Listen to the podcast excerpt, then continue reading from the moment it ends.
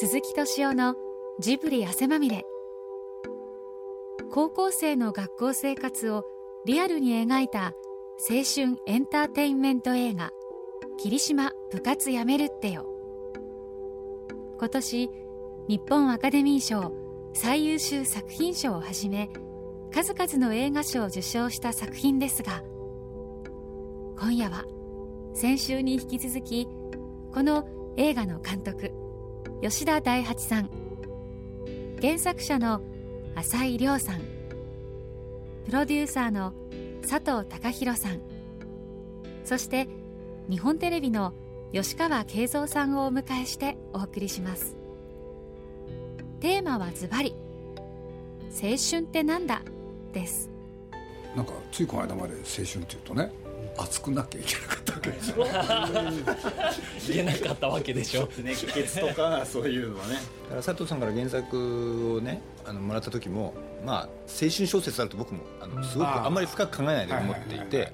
つまりなんで自分が青春ものっていうのにあんまりその積極的に興味が今までなかったかっていうと基本なんか若いって素晴らしいっていうまあ若いってことに自体に価値があるというか、まあ、そういうなんか価値観でできてるものが多いような気がしていて。なんだかんだ言っても若いって可能性があるし素晴らしいでしょっていう。なんかすごくそういうものにあんまりこうちょっと付き合う気が起きなかったんですけど。嘘ですもんね、うん、そうなんですよ。嘘だってことが分かってるのに、まあ、それをねただまあそういうのがほら需要があるっていうのはまあ想像はつくので、まあ、そういうものなのかなと思って読んだらちょっと違ったんですよね、うんやっぱりそのまあ苦味というか逆にそのなんだろう可能性がもしかしたらないかもしれなくても、あのーこの高校でこの一一日一日をこう生きていかなきゃいけないっていうような、まあ、そういう意味では、まあ、僕にとっては一つ一つがまあちっちゃい戦争だったりそういうものに見えるようになったので、あこれはなんかあのこの原作と世界観を共有できる部分があるって、まあ、思えたのはそうなんですよねやっぱり、それはすごくわかりますね。そこら辺で宣伝できなかっただから本当はあのそうで、えー、と大人に向けてやんなきゃいけないんです。あの実は高校時代を過ごした後の人じゃないと届かないっていうのは実は分かっていて本当は大人が見るべき映画なんですけど僕はそれを逆に言うと大人は見るだから若い人に打つっていう若い人に僕は見てもらいたいっていうのが僕の青さなんですけど。若いね生の高校生の感想をいくつか見せてもらったんですけど、すごかったですよね。全然わかりませんみたいな。何が書いてあるんだかみたいな。それはよくわかるな。いやなんかまあ僕受け売りでねそういう話なんかもしちゃうと例えば「青春」っていう言葉、いつ生まれたのか。いつ生まれたの？かそのものの本によるとねあれ翻訳語なんですよね、青年とか青春とか全部明治になってからなんですよ、そうするとね江戸時代にはやっぱりないんですよ。その江戸時代はあったのはねやっぱり子供と大人だけっていうのか。で青春が大事だなんていう考え方もない。概念としてはなかったってことですか概念としてないのよ。ね。そうだ子供と大人しかないんですそうなんですよ。当然そりゃそうだ、そうすると、僕は、まあ、ある人の本によってへえなと思うんですけれどね。要するに青春っていうのをちゃんと捉まえてその時にいろんな悩みがある、でそういうことをちゃんとやった人はね誰かって言ったらドストエフスキーだって書いてる人がいたんですよ、ね、で一方でね。要するに若者が世界を変える、これ誰かって言ったらマルクス、そうするとねこの二人のおかげでね本当にみんないろんなひどい目にあったそういう本なんですよ。ひどい目に、ね。そういう考え方できちゃったから。だって若い者が世界変えるとかね、まあうん。で若者の悩みは尊いとかね。だってそれまでそんな価値観ないんだもそんうか作られたものだでしょ？そう。だからユースっていう言葉の翻訳なんですよそうすると別に若者が偉いとかね、若者が素晴らしいなんて考え方は、もう本当に新しい考え方でしかも内実は怪しい、怪しいですね。怪しいそうするとねやっぱりこのドストエフスキーとマルクスなんて僕もね、ちゃんと読んだかどうかは怪しいんですけれどやっぱりこの二人はねすごいですよね。世界中に流行らせたわけでしょ？に一個概念を新しく作ったってことですよね。これでそんな価値観を与えて世界の若者たちを悩ませ 迷わせたわけでしょ？迷わせ奮い立たせ。だから落語に青春ってあんま馴染まない感ないですよ。じしますね全くないですよ。未熟ってことはあって。だからこんなもの流行らせてまあこんなものっていうのか、まあ、それによってねいろんなことが起きたわけで、そろそろ終わりにしてもいいんじゃ あいいですね。結構胸にまあ、そういう意味では僕らは言ってはいないんですけど、霧島が青春映画に終止符を打ったっていう評論家もいるはいるんですうんそれはわかりますよ。だから僕なんかだともうす、まあ、単ねあんまりよくないけれどやるんだったら最後の青春映画とかね、それはあったのかもしれないですね、うん、例えばそういうのをやればね。気になるそう気になるおじさんたちがいるわけよ。あーすごいそっか。そのキャッチコピーは思い浮かばないですいやいやいやいや。青春映画。吉青春青春はドストエフスキーと、ま、マルクスによって発明されて 僕恋愛も発明されたってあの聞いてたんですけどちょっとこの間調べたら恋愛は要するに近代恋愛っていうものは明治以降流行ったんだけど、恋愛は前からあったと。それこそまあ老若男女あったと。僕それ嘘だと思うんですそうですか？僕は嘘だと思う。いやいや。あそうですか。恋愛はやっぱり発明されたんですか？僕恋愛はねこれ、もう言い換えなこと言いますよ、はい。ヨーロッパに決まってますよ。これでねナイトはいとお姫様ですよ。あ。あ遊びですよそんなもの。あそと僕は思いますよ。うなるほど。でそれが大衆化したんですよ。なるほど。これでみんなね恋愛できるようになったんだもん。はいはいだから僕はこの間ユーミンさんっていう人とね、はいはいはい。お話をした時にね、はい。あのベストが出たじゃないですか、はいはい。そしたら「日本の恋とユーミンと」いいタイトルですね」って言いながらねこれにもう一個付け加えるとしたら青春でしょって言ってそういうお話をさせてもらったんですよ、でも僕ねこう言ったんです、あなたのおかげでみんなひどい目にあったんだ。っ てなんでかっていうとねみんな恋愛しなきゃいけなくなったんだからって。いやまあ確かにそうそうですすね。そう。だってそれまでは恋愛なんかする必要ないんだもん。しかもいろいろかっこいい恋愛をしなきゃいけない。そう。いい恋愛。大変だよストレスだもん。確かいやだから、まあ、これ僕ねちょっとずっと読もうと思ってね置いてある本であのフーコーっていう人がいてねあ性の歴史？あはいはいはい。そうするといわゆるセックスは本能じゃないって。はいはい。はい文化である。なるほど。そうするとねやっぱり人間が作り出したものの中でね、な何がすごかったのかって言ったら一つは神様でしょ、でももう一つはね、愛じゃないかと思うんですよ。じゃないかなと思ってるんですけどね。でもそこら辺が題材になってますけどね。はいはいはい。映画とかこういう文化的な小説も含めて、あーでもどうなんだろう。じゃあ脳というハードに愛というソフトを埋め込んじゃったんですよだからね。だから「スター・ウォーズ」のプロデューサーでね、また名前忘れちゃった。なんとかっていう人がいたんですよ、でこの人がねあの、まあ、日本の映画を作ろうとしたことがあって、その人の話をちょっと聞いたことがあって「スター・ウォーズ」作る時にね何を一番考えたかそうするとね。今までのハリウッドの否定をやらないかんって、うん。今までのハリウッドは西部劇だろうがギャングものだろうが、それからまあいろんなジャンルの映画あったじゃないですか、しかし最後はみんなテーマは愛、そうするとね。まあ何しろハリウッドってシステマティックだから、はい。これからは愛じゃ商売にならんな。愛じゃ商売ですね。でその人が言ったのが、ね、これからはフィロソフィー、哲学だってこれが「スター・ウォーズ」だったらしいんですよ。なるほど。だからねダース・ベイダーがお父さんとかねややこしいことやんなきゃいけない。ややこしいこと。でも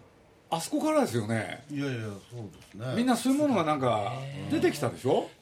そうするとねやっぱりそういうこと考えた人いるんですよ。うん。そうするとこれからは愛じゃない哲学だっつって。うん。要するにエンターテインメントにおいてもはいはいはいはいはいじゃあどっかで誰かがこれからは青春だってなったしこれから青春じゃない何々だってこれからなってくってことですよね。青春に価値があるなんていうのはねもうそろそろ。もうそろそろ。吉田さんじゃないけれど俺はもともと嫌いだ終止符を。あのねあの浅井さんの話聞いてて面白いなと思ったのはねそれこそこの間までしあの都都知事だった石原慎太郎が、僕よく覚えてるんですけどね「青春とは何だ?」って小説書いたんですよ、俺でねあのそれこそそれを日本テレビで、ねテレビドラマ化 それで青春シリーズって、ね60年から70年にかけて大ヒット、でもそれをねある時ね夜中に毎日やってたことあるんですよ、ほんでね時たまかで見てたんですよ、はい。何やってたんだろうと思って。で見てったら面白いんですよね。で何が面白いか、高校生たちがね最初の話は、まあ、あれラグビーやってたんだけれどその地方都市なんですよやっぱりそう地方都市で大人たちには悪いのいっぱいいるでしょ？そうするとその大人たちがやってる悪いことにねね高校生たちがね参加してくるんですよ学校を飛び出て、うん、でそれを解決する、うん、そうするとね町ぐるみの、ね、大きな話になるんですよ。でこれがね第一作なんです。なるほど。青春とは何だ、はい、ところがだんだん先行くでしょ、はい、これが青春だとか、ね、太陽になんとかだとか、太陽と青春だとかなんかね、だんだんだんだん子供たちがね高校生がね学校へ閉じ込められていく歴史なんですよ。これで最初はね街でね、市民と一緒に高校生がいろいろ活躍してたのに、最後はね学校の中の問題俺ねさっき伺っててへえと思ったのはねやっぱりそれがねやっぱり終わった後のねまた再生がこの霧島なのかなとかね。だって高級になってんだもん、はいはい、すごく今回やっぱりスポーツ場面がちゃんと描かれて、はいはいはい、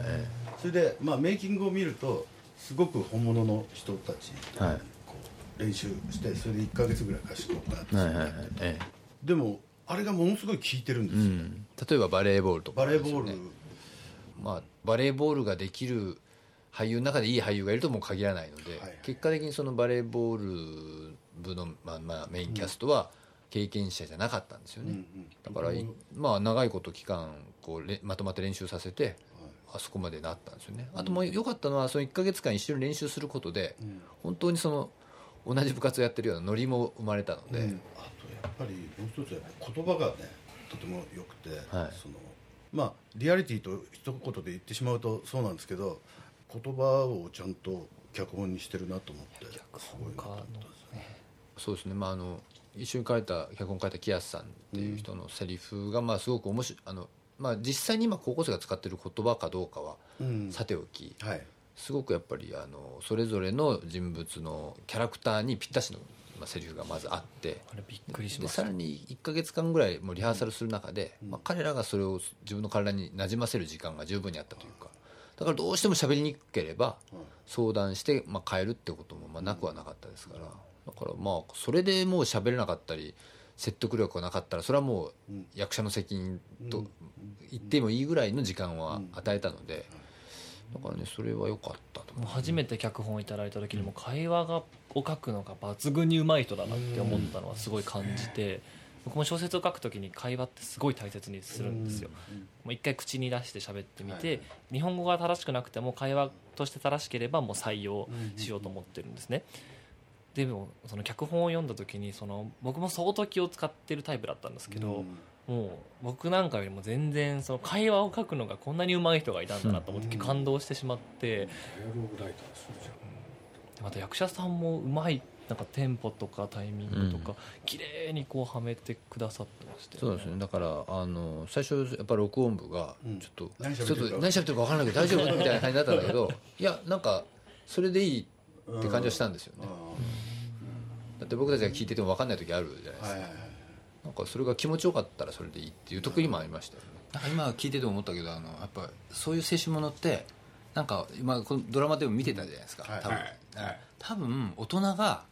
若い人になんていうのかなあの大人たちがこう扱いやすいようになんかバカで一生懸命やってるよ今はっていうようななんかちょっとだから若い時から違和感あったのはなんかバカ扱いされてるようなねその青春ものを作ってるのは大人なわけじゃない。子供扱いなんです、ね、うん、でなんとなくその、まあ、若いんだから、まあ、そそれ以上は考えなくていいから今目の前の、まあ、部活だったり、恋愛だったり集中しろよって言った。ら、それがだって若者だろっていうようなことを言われてるような気がしてたんだと思う、うん、多分。やっぱりで霧島とか、まあ、霧島もそうだしあの原作のね原作の霧島読んだ時も思ったしあの若い人たちを今見たり、まあ、話したり聞いてると全然自分たちよりもなんていうんですか、ね、シビアな空間を生きてるというか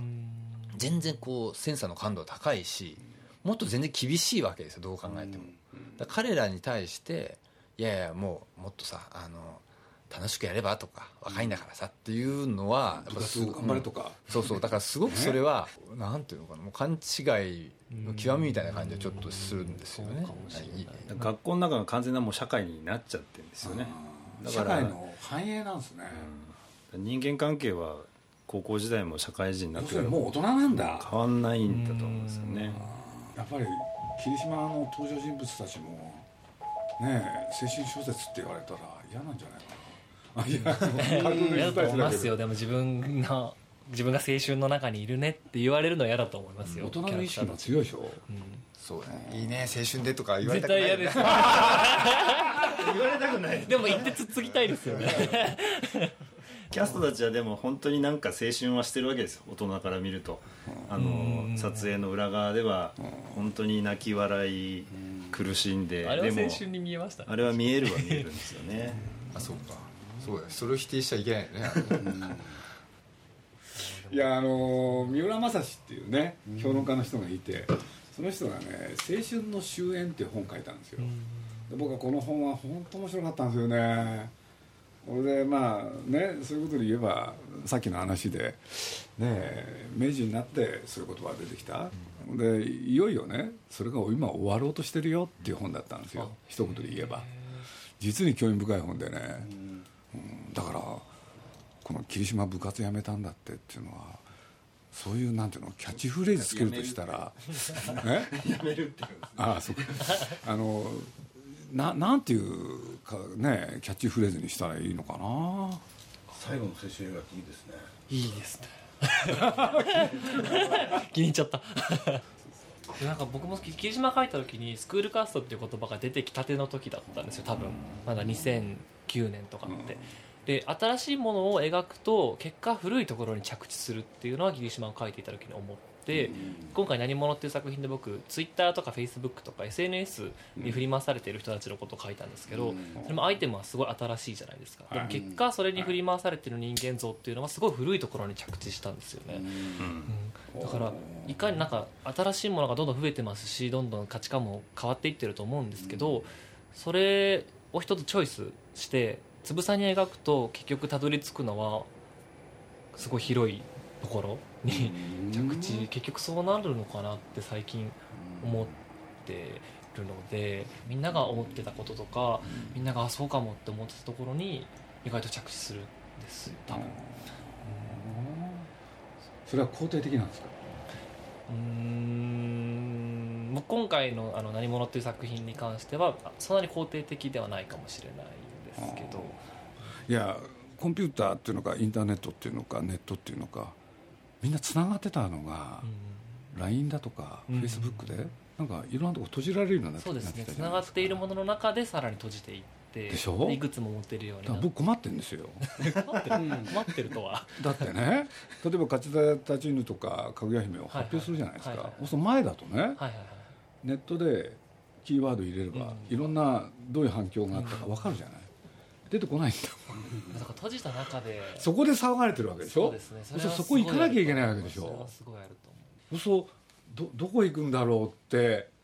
そういうねなんか気持ちがあったんですよ僕の中に。なんかオープンにしてるようでみんな隠していて。でしょ？見られたくないんだけど見せてるっていう。中で僕ぐらいの年代の人はここ数年間ずっと生きてきてそこでかなりこう歪み歪みが生まれてるんですよね。なんでそんなことが起きてるのって。何なんでしょうねなんて言うんだなんか僕すごい傍観に価値が生まれてきてしまっているような気がするんですよ今。傍観。傍観。なんか独り言とかその傍観していること、うん、これまで一人でやっていればよかったことがツイッターとか例えばニコニコ動画っていう、うん、あまたワンコさんニコニコ動画でコメントが同時にバーって出るじゃないですか、はい、であれって今まで一人で別に誰も聞かないところでやってることが急に開けたところでできるようになってしまって、はい。はいで別に価値がなくてよかったものたちに今面白い独り言とか、うん、なんか鋭い傍観とか、うん、そういう価値がつかなくてよかったものに対して価値がつけられるようになっている気がして独り言ですら面白く言わなきゃいけないとか、うん、こうストレスでしょ？そうなんですよ。それがすごく強いんだな。でそれで結局閉じてきてると思うんですよ。それがストレスでなっていって、開かれるところでみんなが独り言を独り言でよかったのに面白いこと言わなきゃいけないとか誰かに見られてるとかっていうのがあまりにもこう溢れ出してきてしまって結局閉じていくっていう。なんか結局本末転倒というか。いやまあだからそういうのを伺うとね僕なんか例えば宮崎駿っていう人のそばで映画作ってるでしょ、うん、あの人の映画ってねこれ言ったら相手はどう思うとかね、一切気にしないんですよね主人公が。そうなんですよ。それがそう。でしょ？それすごい僕今すごい一番大事なことだと思っていて客観性を省いている主人公が一番愛されるしその客観視って宗介好きって言ったらそれだけなんですよ本当そうなんですよね、それ以外何にもないんですよでもそこだと思うんですよあの人がそうだと思います僕も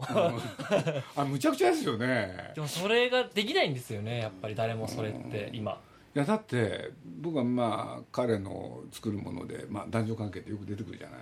そしたらね会った瞬間お互い100%好きなんですよ。こんなことありえないでしょ？最初からですもんね。ね？普通ね自分が思っても相手はどうかとかね。考えてないで駆け引きだの打算だの本来あってそこを描くのが恋愛小説って言われてるわけでしょ？そこ飛ば何にもないんだそもこ飛ばしてそなたは美しいですからね確かに。ん言えない。ですそうですよ。知ってますあれ。ね。会った瞬間どっか触るんですよね。ああいやらしいですよ。ね 接触を全部そうなんですよ。あれラピュタなんかも空からとねもう触ってるでしょ？それからコナンとラナなんかもね都合よくね海岸に流れ着いてくるわけでそれを持ってかなきゃいけないとかね。もう全部そうなんですよあれ。そうスキンシップがあるんですよ。だから常に情報としてそれが入ってる。で要するにありえないその恋愛っていうのかそれを常になんでだろうなと思うんですけどあれよっぽどね辛い目にあったのかなとかね。若い時に。嫌なんですよねあれ。多分駆け引きその他。うん。うん。だからそれは見てて面白いですよね。変な主人公が変な客観視をしてないですもんね自分のこと。をないんですよ。自分だけなんだそれってすごい愛しいことですよ本物もそうなんですよ。あそう。確かに職人さんですからね確かにさっきの傍観じゃないですけど今全員が批評家でありツッコミになってる中でやっぱ宮崎さんはボケなんですよね。多分率直に言いますよ。電車に乗りたがるんですよ。今今ってもでねどっか行く時はね電車に乗るんですよ。でね本人に言わせるとですよ誰も俺だと気が付かないよ。そんなわけない本当に客観視してないですね自分のことを。これ才能ですよね。才能ですよ。本当持てないですもんその目線は。である時まあ生涯一緒に乗る時あるんですよ電車にそう誰か寄ってきてサインとか。それは言いますよね。怒るんですよ。あ怒るんだ。で 何が起こるかっていうと僕に怒るんですよ。鈴木さんがいたからバレたんだよ。すそれもあるかもしれない。ごいや違う違う。これね。だけど天才でしょ？自分が他人に見られてるどう見られてるかとかもないんですね。ない思考として。それすごい羨ましい。そんなことどうして現代人でできるんだろうっていうそうの人はそれはすごいな。映画「霧島部活やめるってよ」は現在 DVD ブルーレイで発売されています。そしてこの番組鈴木敏夫のジブリ汗まみれが書籍となって発売されました。来週はこの本の編集を担当された復刊 .com の森裕樹さんをお迎えしてお送りします。お楽しみに。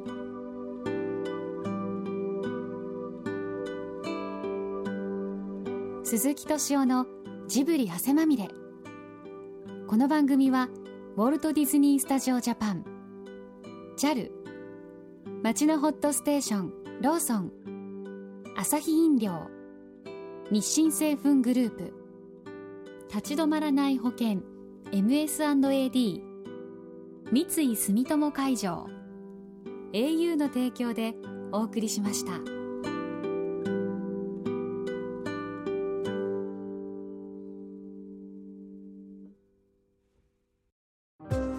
JAL とスタジオジブリは空を飛ぶプロジェクトを実施中。空を飛ぶことのロマンを伝える素敵なプログラムを展開しています。空への尽きない夢を感じてください。詳しくは JAL 空を飛ぶで検索。